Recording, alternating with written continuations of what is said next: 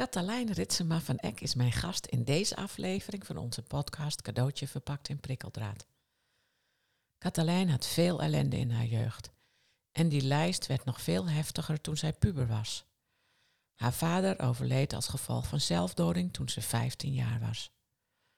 Een complex rouwproces volgt, met gemis, verdriet, boosheid, angst voor de erfelijkheid en liefde voor haar vader in één grote mix.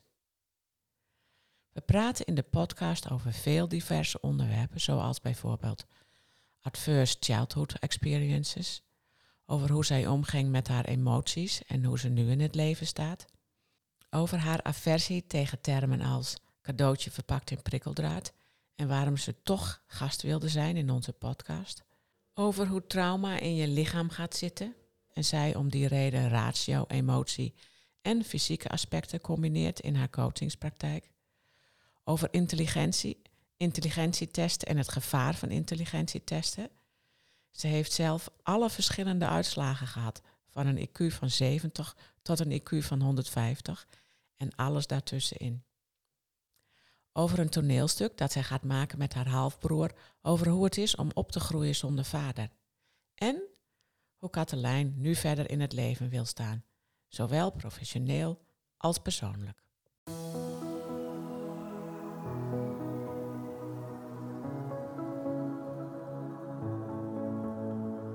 Dit is de podcast Cadeautje verpakt in prikkeldraad met Greet Vonk. Moeilijke tijden zijn ook cadeautjes, hoe lastig ze ook zijn. Helaas zitten ze wel verpakt in prikkeldraad. In deze podcast willen we je inspireren en kennis aanreiken, waardoor je een andere kijk krijgt op de ellende van jezelf of van iemand anders. Met als uiteindelijk doel om een completere versie van jouzelf te worden en of om dat proces bij de ander te ondersteunen.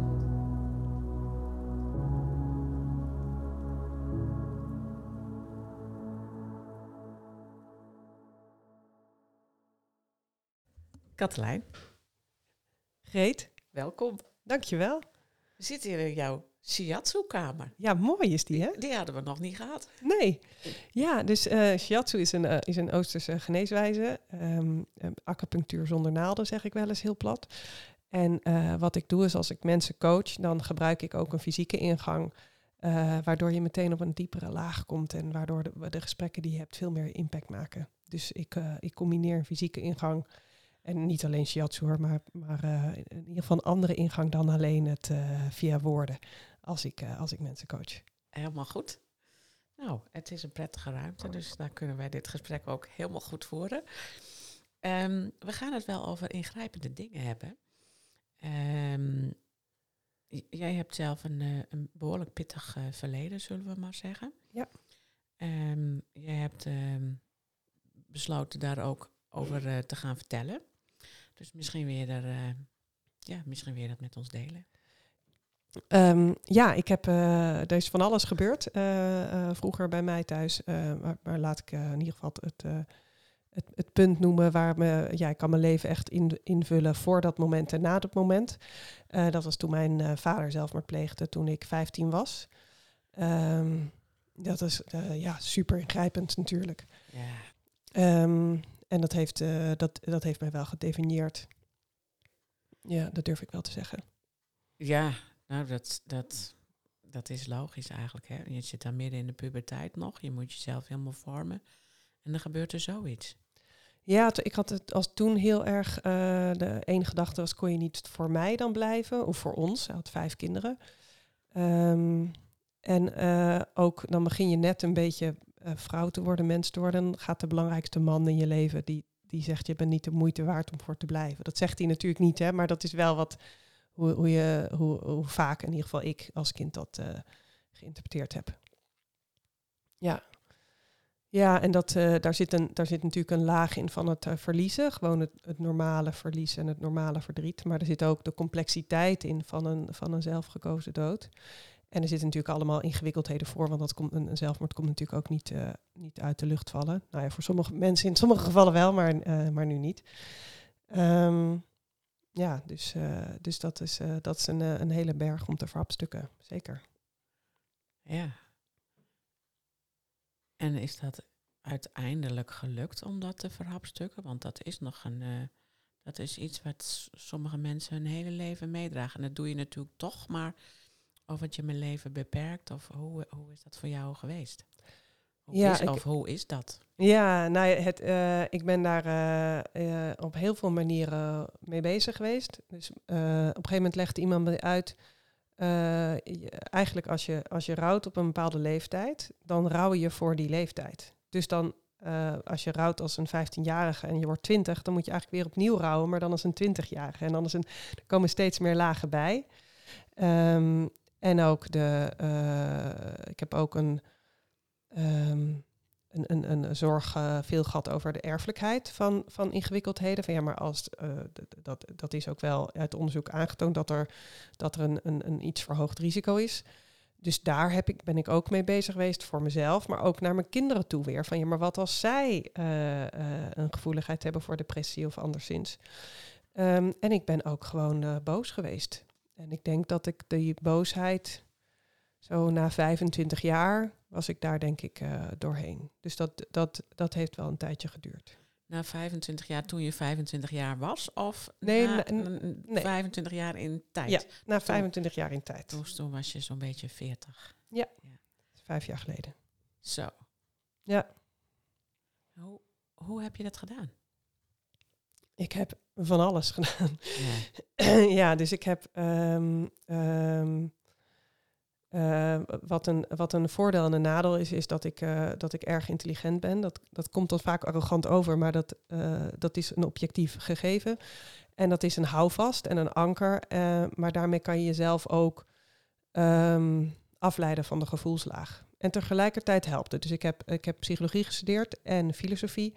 En mijn scriptie ehm, eh, bij Paul van Tongeren trouwens, nu de Denker des Vaderlands, onwijs eh, sympathieke man waar ik heel veel van geleerd heb, eh, ging over het verschil tussen zelfmoord, euthanasie en, en het grensvlak daartussen. Ehm, en dan ben je er natuurlijk op een rationele manier met het, met het thema bezig. En, ehm, eh, en dat hielp heel erg op het rationele vlak. En uiteindelijk was er ook, en ik heb familieopstellingen veel gedaan. En ik heb ehm, dus die shiatsu, eh, ben ik eerst zelf gewoon bij, naar iemand toegegaan om dat te ondergaan. Ik heb Spire nog een keer gedaan. Ik heb, ik heb heel veel, eh, eh, ik heb heel veel, ehm, ben ik bezig geweest. niet alleen mijn vader, ook met allerlei. Moeder is ook niet de makkelijkste. Nou goed, zijn alle, heel veel dingen gebeurd, maar ik ben heel veel op verschillende manieren daarmee, daarmee bezig geweest. Ehm, en ik ben er ook van overtuigd dat het eh, met alleen een rationele ingang dat je er niet komt. Nee, dat, dat, nou, dat zal sommige mensen lukken. Maar bijna al, het slaat gewoon op je lijf, hè? Het slaat heel erg op je lijf. Dus het is dus, dus het rationele, het emotionele, het fysieke. Dus er zijn heel veel ehm, eh, eh, trauma, of, of, of hoe je het ook wil noemen, ingrijpende levensgebeurtenissen. Die gaan in je systeem zitten, letterlijk. Ik heb toevallig nu net een, eh, een, een boek gelezen, eh, we hadden het er al even over, eh, van ehm, Nadine Burke Harris heet zij. En zij heeft gewerkt, zij werkt nog steeds met, met kinderen die heel veel ingrijpende levensgebeurtenissen meemaken. En daar heb je een, dat heeft een naam, Adverse Childhood Experiences.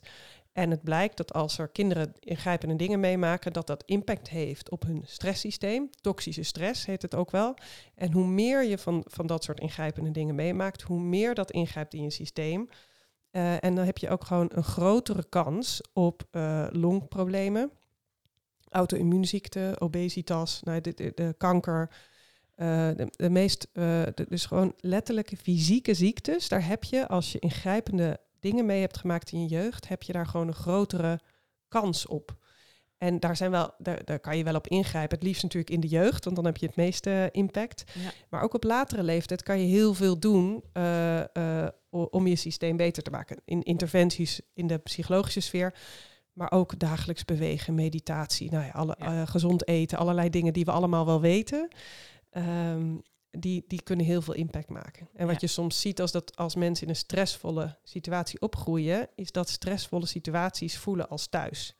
Ik heb zelf bijvoorbeeld eh, heel lang in de consultie gewerkt en ik, ik, ik, ik eh, faciliteer nog steeds eh, sessies met MT's op de hei.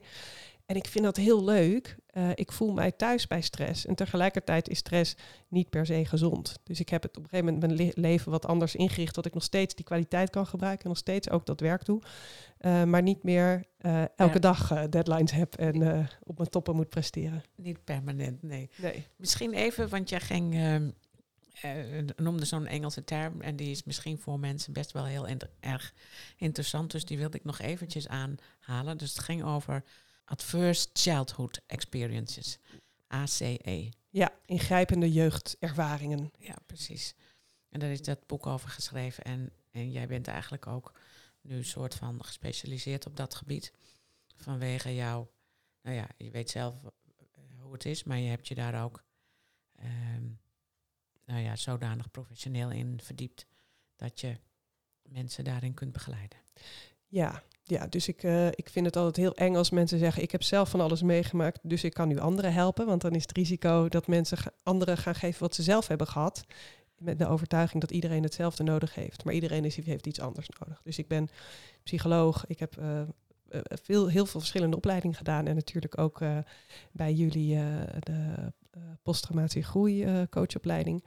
Uh, en, en ik vind dat heel, heel ik vind dat fantastisch werk, omdat het zoveel impact maakt op de, op de persoon zelf, maar ook op de omgeving van de persoon. Ik denk echt dat de maatschappij beter wordt als wij, als wij onze trauma's een, een plek geven.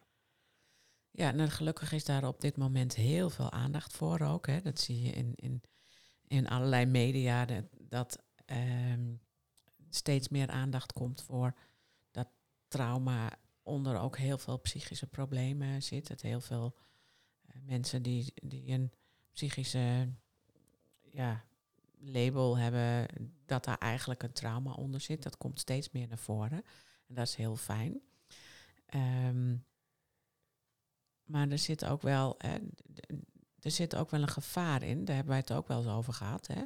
Van, hè, je, uiteindelijk kun je er sterker uitkomen of hè, je, je, kunt er veel van leren of wat dan ook. Maar er zit ook een heel groot gevaar in. En, ja. uh, en ik denk dat het goed is om daar ook even over te hebben. Ja. Wat, wat, hoe kijk jij daar tegenaan?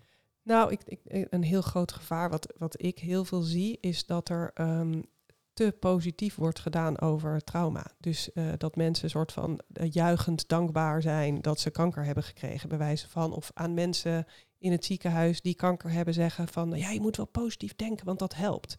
Er is gewoon aangetoond dat helpt juist niet. Uh, als je dat gaat zeggen, omdat mensen dan niet meer hun negatieve gevoelens durven te voelen. En als er iets ongezond is, is je, is je negatieve gevoelens niet voelen. Dat accepteren wat er is, voelen wat er te voelen is, uh, is ontzettend belangrijk. En hoef je niet, bedoel, bij, bij, mij bleef bijvoorbeeld die boosheid 25 jaar hangen. Dat kan ook gewoon iets van, van twee minuten zijn. Dat maakt niet uit, maar het moet er wel mogen zijn. En anders krijg je valse positiviteit. Dan veeg je eigenlijk die negatieve gevoelens onder het tapijt en vervolgens val je over de bult.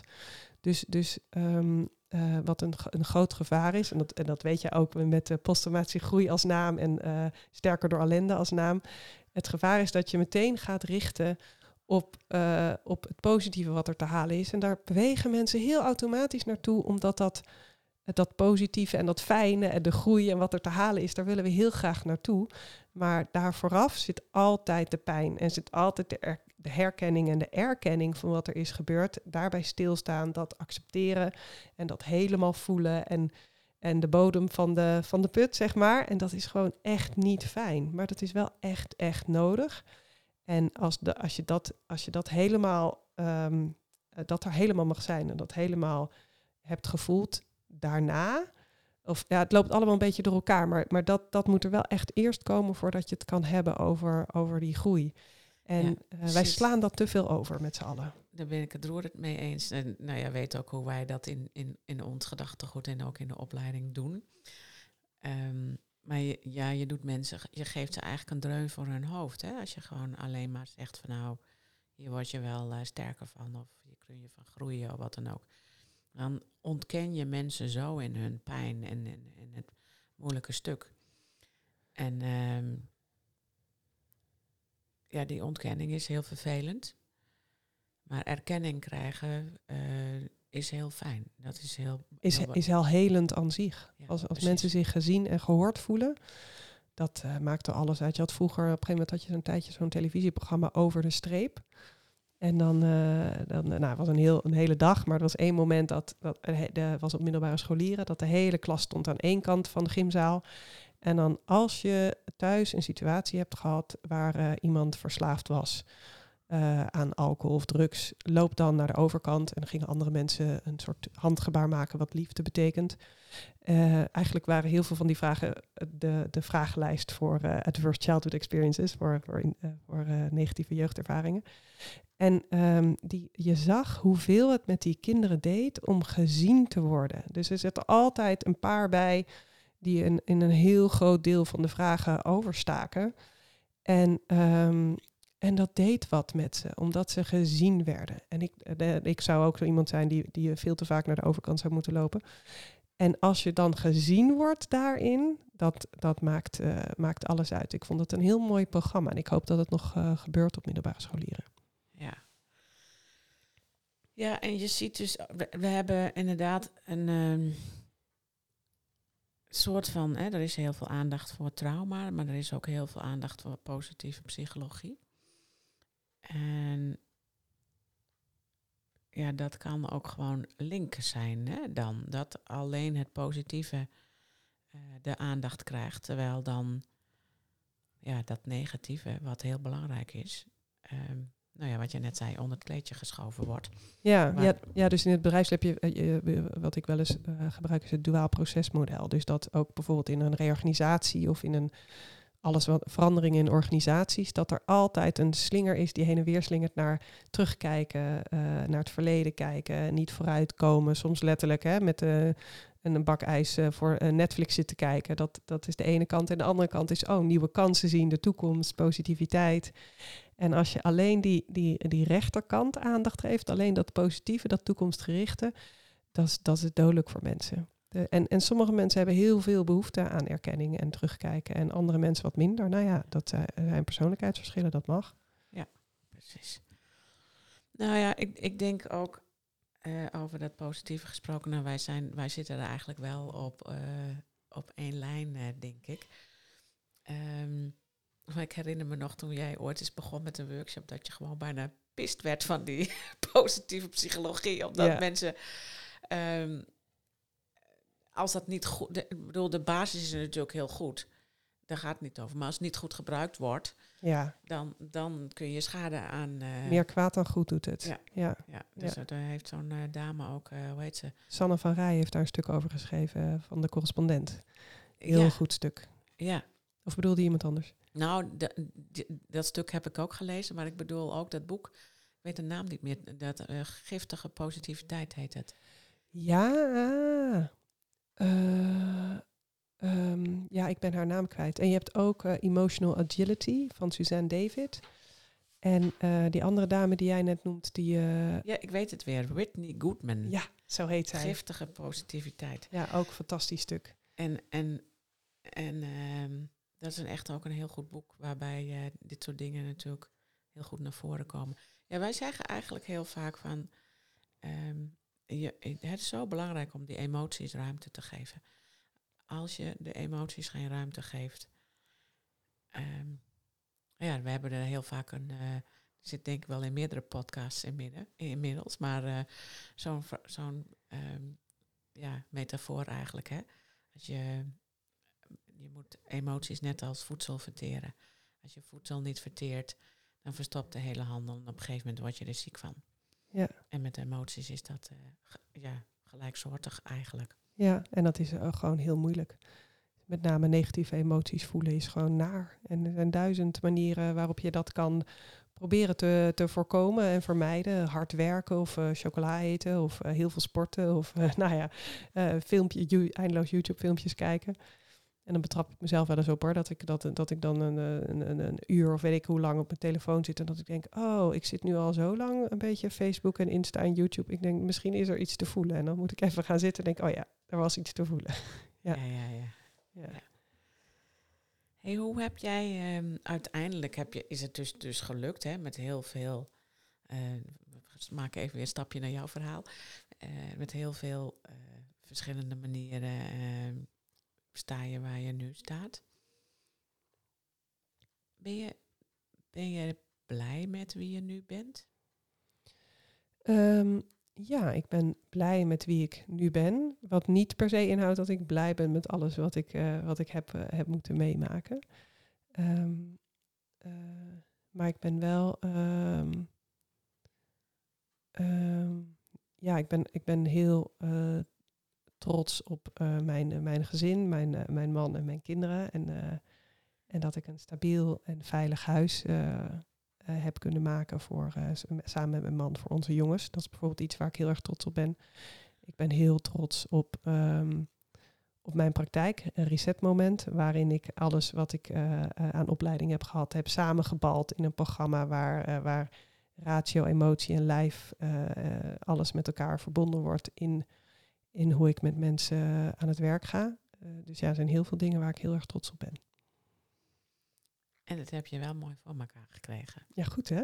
Ja. Ja, ja. Dat, was, dat was hard werken.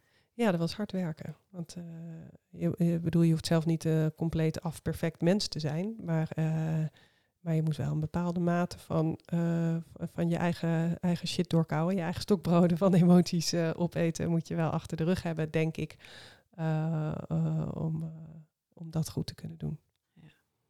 Is, zijn er een aantal momenten in dat proces te benoemen waarvan jij nu achteraf denkt, ja, dat was eigenlijk heel essentieel? Ja.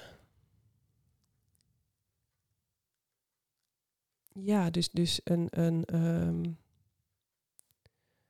sommige dingen rationeel beseffen. Zo van, oh, zo zit dat.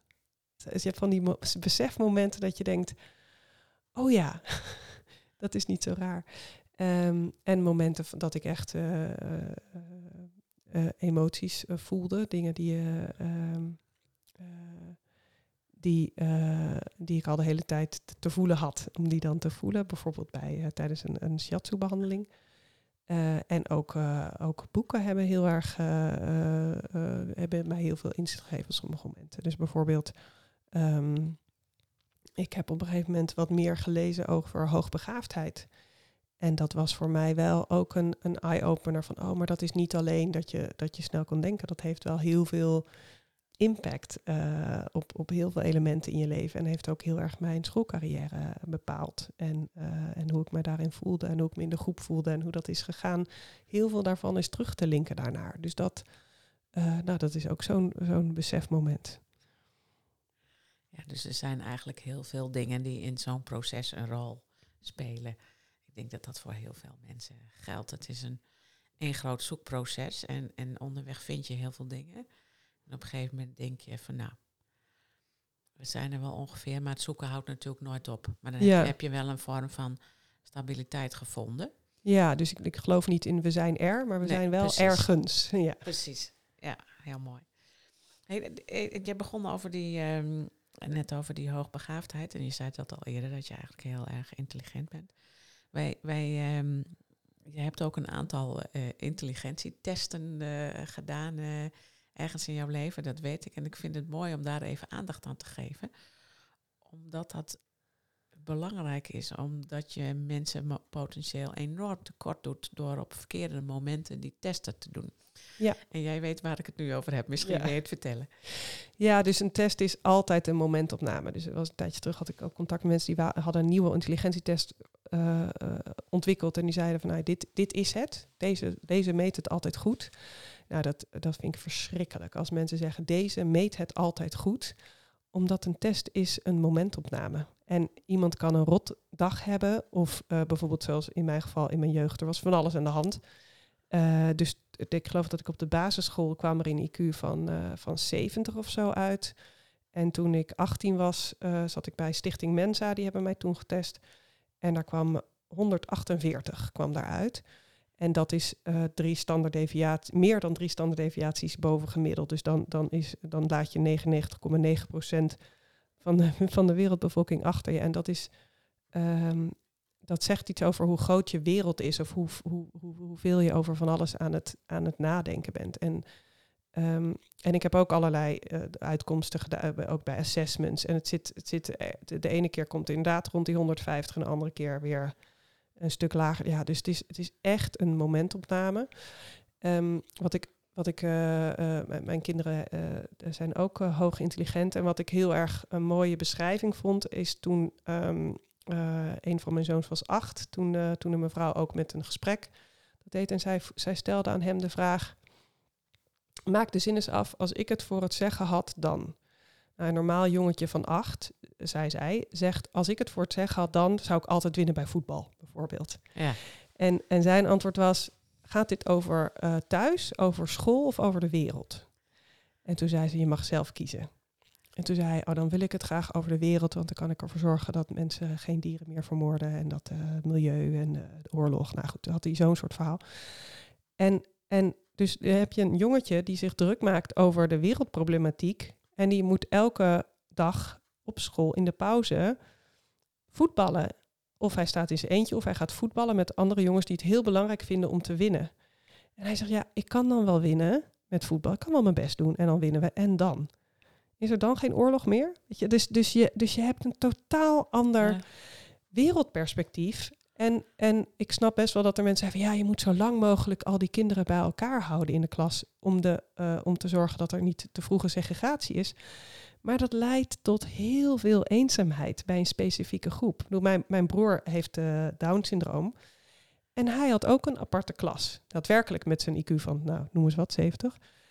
Dan, dan, dan vind ik het niet meer dan normaal dat er, dat er, als je dezelfde afstand van het gemiddelde hebt naar boven, dat je ook eh, met je eigen, eigen klas mag zijn. Eh, het onderwijs, om het onderwijs aan te passen aan, aan wie je bent. En ook om die eenzaamheid tegen te gaan. Want je denkt gewoon heel, heel veel breder. Het, het gevaar is altijd, als je dit soort dingen zegt, dat het, dat het arrogant overkomt. Maar het gaat echt over welzijn. Dus, dus de depressie en, en gepest worden en, en heel veel heftige dingen komen voor, vaak bij hoogbegaafde, hoogbegaafde kinderen. Ik had zelf, heb ik de basisschool, aan het eind van de basisschool kreeg ik LBO-advies. En toen is mijn moeder daarvoor gaan strijden en voor gaan liggen. En toen dacht ze, oh, is weer zo'n arrogante mevrouw die haar kind heel veel vindt. Maar ze had wel gelijk. En uiteindelijk heb ik het VWO gewoon in, in zes jaar afge, afgerond. En toen kwam die IQ-test en toen, eh, toen, nou, toen wilde mijn moeder het wel van de dagen, dagen schreeuwen van zie je wel dat ik gelijk heb. Ja. Maar hoe verklaar jij, ik heb er wel een idee over hoor, maar je begon met eh, een test van 70. Ja, geweldig hè? Ja. Ja. Je, nou goed, misschien moet ik het gewoon zeggen. Ehm, eh, als mensen zwaar in de stress zitten, dan gaan alle luiken dicht. Ja. En dan gaat je intelligentie ook gewoon soms met 50 punten naar beneden. Hè? Ja. En, en dat meet je dan gewoon helemaal niet goed. Nee. Nee, dus het is een momentopname en de fase waar de kinderen in zitten in de wereld. En ook aanpassen. Ik weet, mijn, mijn nichtje die, die ging eh, in de klas, als ze moest voorlezen, ging ze alle woorden opbreken. Er was eh, een v- vos.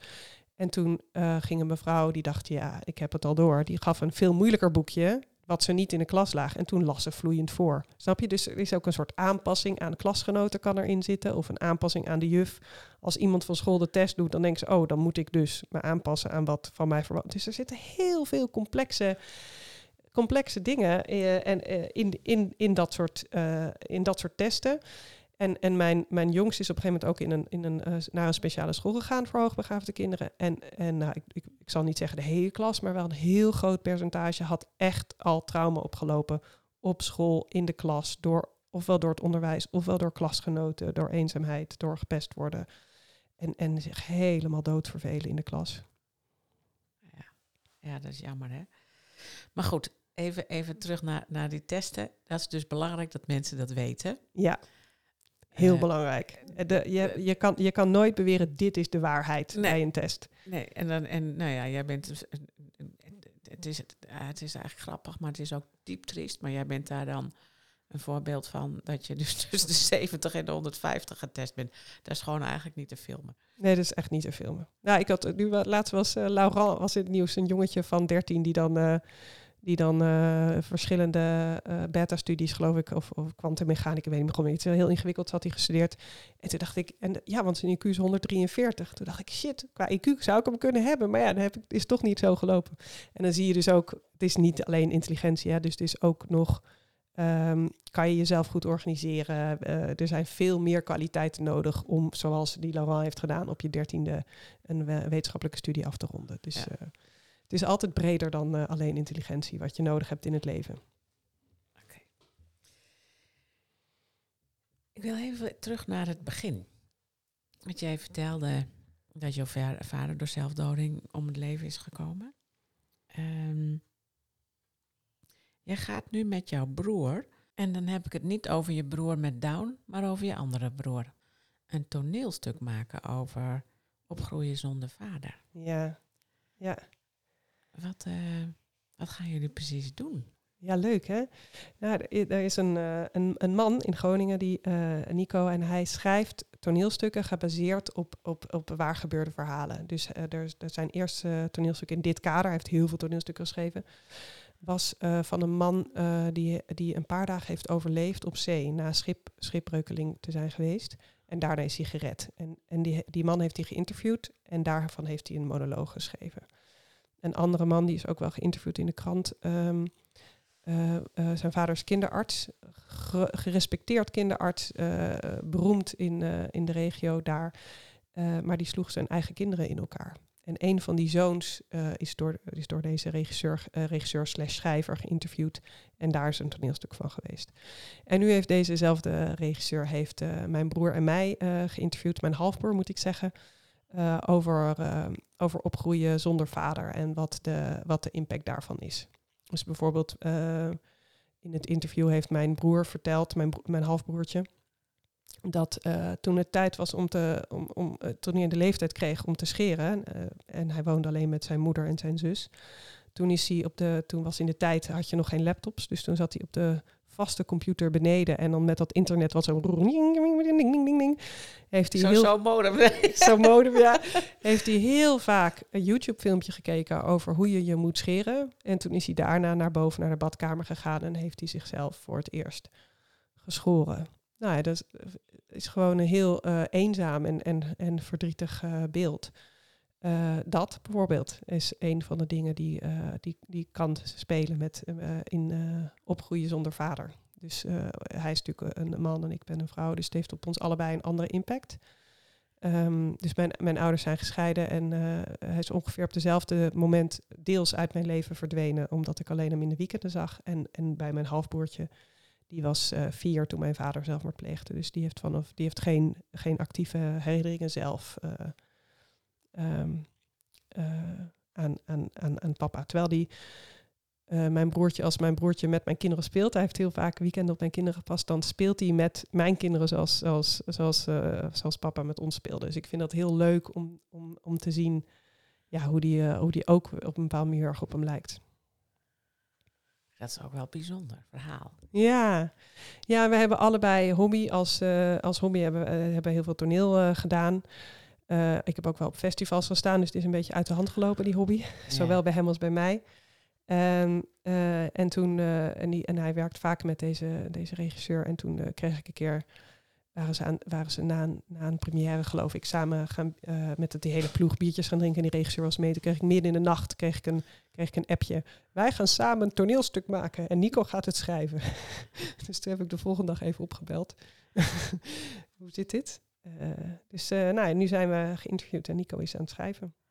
Gaan jullie zelf een rol spelen? Ja, we gaan het, we gaan een, het wordt een dialoog. Ja.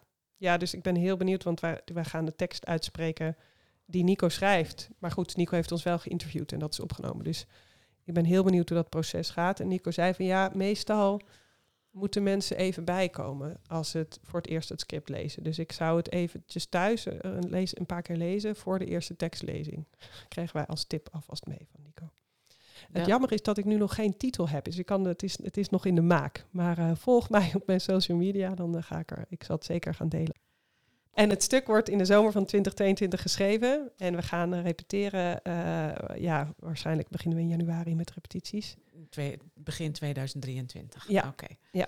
En als mensen daarvan op de hoogte willen worden gehouden, dan kunnen ze op jouw website resetmoment.nl Ja. eh, en, eh, zich aanmelden voor een nieuwsbrief of zoiets. Ja, dat kan. En ze kunnen. En, en, ik, zal, en ik deel ook eh, dingen op Instagram en Facebook en overal Ja. en nergens. Dus Oh, dat is wel een heel spannend proces, hè? ja, leuk. Ja, heel, heel, heel bijzonder om te doen met hem samen. Ja. Mooi. Nou ja, dat kan ook weer.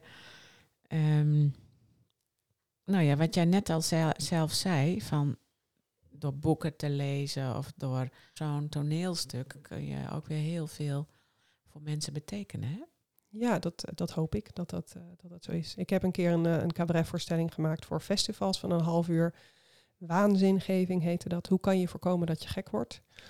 En ehm, ehm, eh, met, met cabaret en eh, liedjes en eh, nou, van alles. En ik vind mijzelf, eh, ik ben niet een professioneel cabaretier. Als in, ik, ik, heb, ik heb een aantal van die voorstellingen gemaakt, maar het is een uit, uit hand gelopen hobby voor mij. Dus ik vind mijzelf niet de beste van de wereld. Edoch, tijdens dat festival, was ook als het heel hard regende, die voorstelling was altijd uitverkocht. Dus, dus eh, eh, daar, daar, ja, daar is wel behoefte aan, ja. Mooi. Goh, deze kant kende ik voor jou helemaal nog niet. Nee? Oh, nou, ja. Dat Ja, is toch, toch leuk dan. Ja, nou, ik merk nu, ik doe nu veel, eh, ik hou nu af en toe lezingen in, bij bedrijven over, eh, over welzijn in organisaties. Omdat ik heel erg, mijn focus was, eh, was cultuurveranderingstrajecten, de menskant van, van, eh, van eh, verandering in organisaties. En eh, dus, dus, ik, dus ik hou nu af en toe, eh, ja, nou, regelmatig lezingen. Eh, daar word ik voor ingehuurd. Eh, dus, eh, dus dat theatrale zit nu eh, ook weer in mijn gewone werk verweven. Maar als je dan zo'n lezing geeft, maak je er dan ook een stukje cabaret van of zo? Hoe doe je dat? Nou, ik, ik sta wel makkelijk voor een groep. En ik een, een, een grapje her en der, dat, dat weet je ook, dat kan ik niet laten. Maar, eh, maar eh, het, is, het is wel een lezing en een interactief ook vaak in gesprek met de zaal. Eh, maar het is wel, het is wel, het is, mensen vallen niet in slaap bij mij. Dat is moeilijk. Mensen vallen niet in slaap bij mij. Prachtig. Nou ja, dat, dat snap jij wel toch? Dat mensen... Ja, dat snap ik wel. Ja. Ja, dat snap ik wel. Oké. Ehm, wat is jouw doel in het leven nu eigenlijk? Ik wil, eh, eh, ik wil geraakt worden door andere mensen, door wat ik lees, door wat ik hoor, door het contact met andere mensen. En ik wil graag andere mensen raken. En dat kan ehm, in, in coaching zijn, dat kan met vrienden op een terras zijn, dat kan eh, met deze podcast zijn, dat kan met het toneelstuk zijn. Dus het heeft he- verschillende, eh, dat kan ook, eh, eh, datzelfde gebeurt natuurlijk ook in mijn meer consultieachtige werk, hè, dat ik MT's op de hei faciliteer die in een proces zitten. Dus ik wil, ik wil raken en geraakt worden en daarmee de wereld een stukje vooruit helpen en het mooier maken. Ja. Hey, en zo kwam jij ook bij ons op de opleiding tot PTG-practitioner. Zeker. Waarom precies? Waarom ging je dat doen? Want je was best wel een beetje tegen positieve psychologie en zo. Ja, dus, eh, dus eh, eh, ja, ik, heb, ik heb lichte weerstand tegen, tegen ook de titel van deze podcast. Cadeautje in prikkeldraad. Weet je, Cadeautje verpakt in prikkeldraad. ja, verpakte prikkeldraad. Ja, dus ik heb, ik heb een lichtelijke, ja, ik heb daar een duidelijke mening over. Maar in gesprekken met, met, met jou en met Anja, jouw compagnon, eh, werd heel duidelijk dat jullie, eh, dat jullie heel erg ook juist die, die erkenning eh, belangrijk vinden en, en, en snappen. En dat, dat het bij jullie heel zuiver is.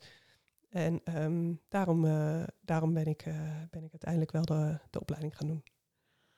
Ik wil nog even terug naar dat raken en geraakt worden. Ja, dat kan je op heel veel verschillende manieren doen. Jij doet dat met, met praten, emotie, lichaamsgericht. Hoe kenmerk jij jouw werk zelf?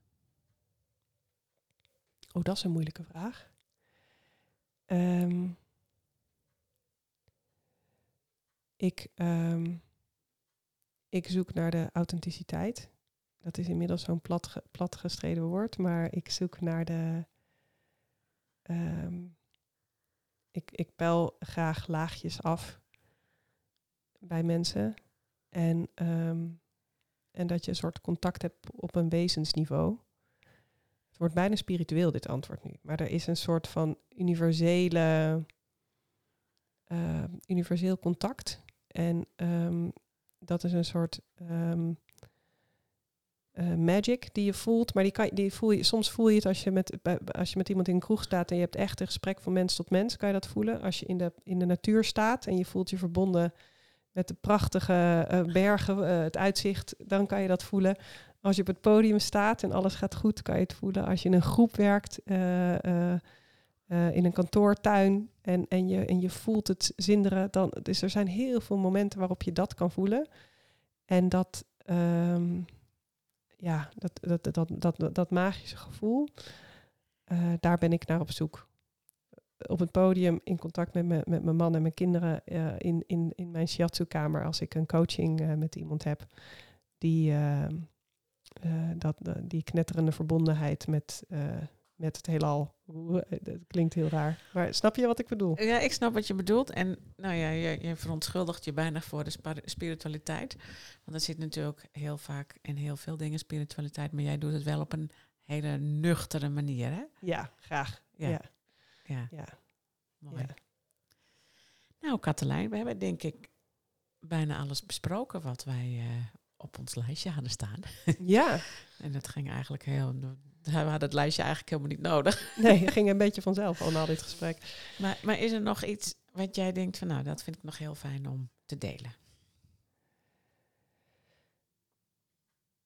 Nou, ik denk dat in, in dat contact met elkaar, het allerbelangrijkste voor de mensheid nu, niet dat ik de waarheid in pacht heb, maar um, contact met de aarde. En de, ja, nou wij zijn uh, allebei vegetarisch om die reden bijvoorbeeld. Maar er zijn nog heel veel manieren uh, waarop wij denken, denk ik, met z'n allen als mensheid de aarde op, uh, op één moeten gaan zetten. Oké. Okay. Dank je wel voor je bijdrage. Heel graag gedaan. Verhaal. Heel graag gedaan. Dankjewel voor het luisteren naar deze cadeautje verpakt in prikkeldraad podcast. We willen nog graag een paar belangrijke dingen met je delen. Als je enthousiast bent over deze podcast, dan zijn we blij met een review. Daarmee help je ons bij onze missie. Je kunt de podcast natuurlijk ook doorsturen aan mensen van wie jij denkt dat ze er ook iets aan hebben. Wil jij voortaan alle nieuwe podcastafleveringen overzichtelijk op een rijtje? Abonneer je dan op deze podcast. Heb je vragen of ideeën voor deze podcast? Horen het graag. Je kunt een mail sturen naar info.sterkerdoorellende.nl of Greet Vonk een bericht sturen op LinkedIn. Zoveel mensen kunnen profiteren van een andere kijk op ellende. Het is daarom onze missie om PTG bekender te laten worden dan PTSS. Wil jij meer weten over PTG of bijdragen aan onze missie? Kunt op onze website www.sterkerdoorellende.nl onze boeken bekijken en eventueel kopen, de e-learning bekijken een gratis inspiratiesessie volgen, de PTG-vragenlijst invullen, workshops en opleidingen boeken. We hopen dat deze podcast jou heeft geïnspireerd, zodat je in tijden van ellende in jouw leven of werk kiest voor het positieve en hoopvolle gedachtegoed van PTG. Voor jouzelf, je familielid, je vriend, vriendin, collega, klant, voor wie dan ook. Tot de volgende keer.